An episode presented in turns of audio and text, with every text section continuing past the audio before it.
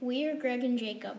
We researched a natural disaster called an earthquake. Hi, I'm Jacob. That's right, Gregory. We are researching earthquakes. Did you know that earthquakes can cause other natural disasters like tsunamis, eruptions, and wildfires? Hey, Greg, what causes an earthquake to happen? Well, tectonic plates move and meet, causing an earthquake. Hey, Jacob, do you know if there's any warning signs for an earthquake? Greg, well, there are no warning signs, but there are some places that have more earthquakes than others. Greg, how can you prepare for an earthquake?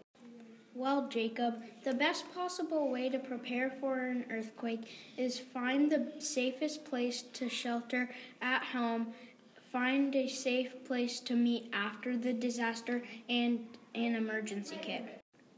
Hey, Jacob, where do earthquakes occur? Oh, Greg, earthquakes can occur at, at anywhere at any time. So all we can say is.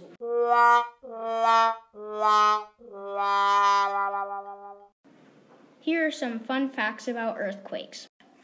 My fun fact is that earthquakes can cause other natural disasters. My fun fact is earthquakes can have an aftershock, which is a smaller quake.